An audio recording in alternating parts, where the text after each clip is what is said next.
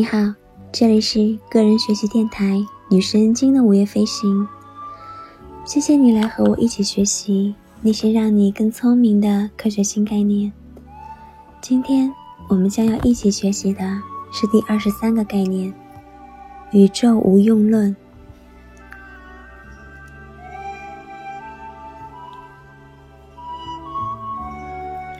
世界由遵循规则的事物组成。如果你刨根问底的追问宇宙中的万事万物都是为什么，那么最终的答案只能是，因为这就是宇宙状态和自然法则。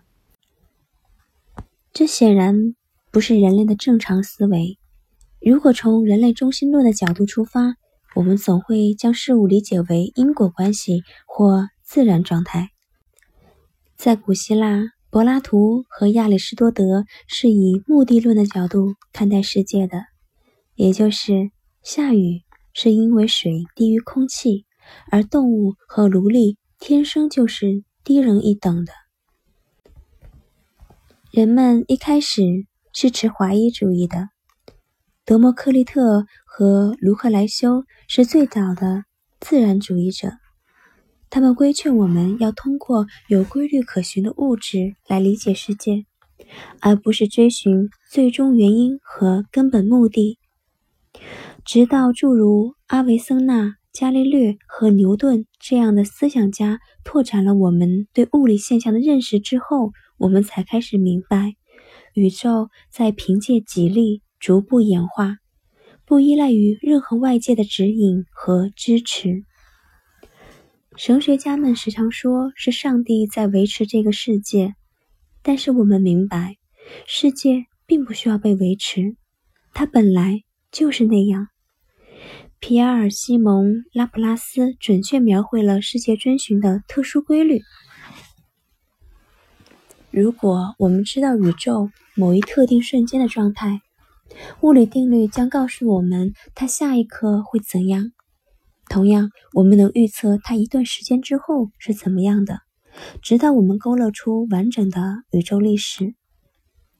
宇宙并没有朝着某一个确切的目的去发展，它只是以一种牢不可破的模式运行着。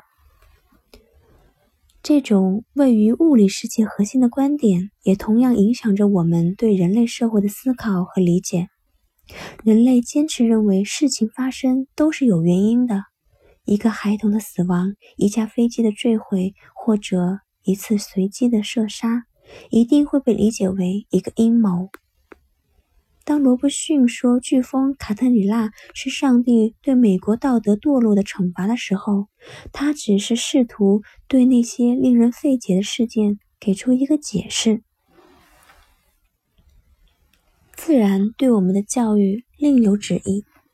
事情发生只是因为自然法则如此，它就是宇宙状态和自然进化的必然。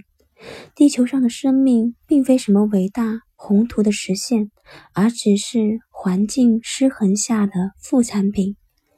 我们如此惊人的大脑，并非是因为生命在朝着更复杂、更智慧的方向发展。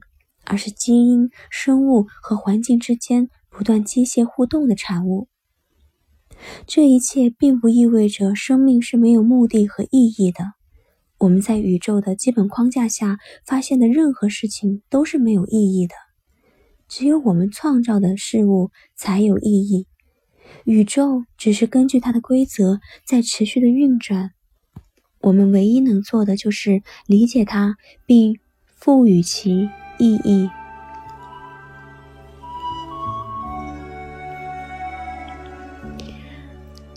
那今天的学习就到这里啦，希望你每一天都是快乐的，也希望你每一天都有新收获。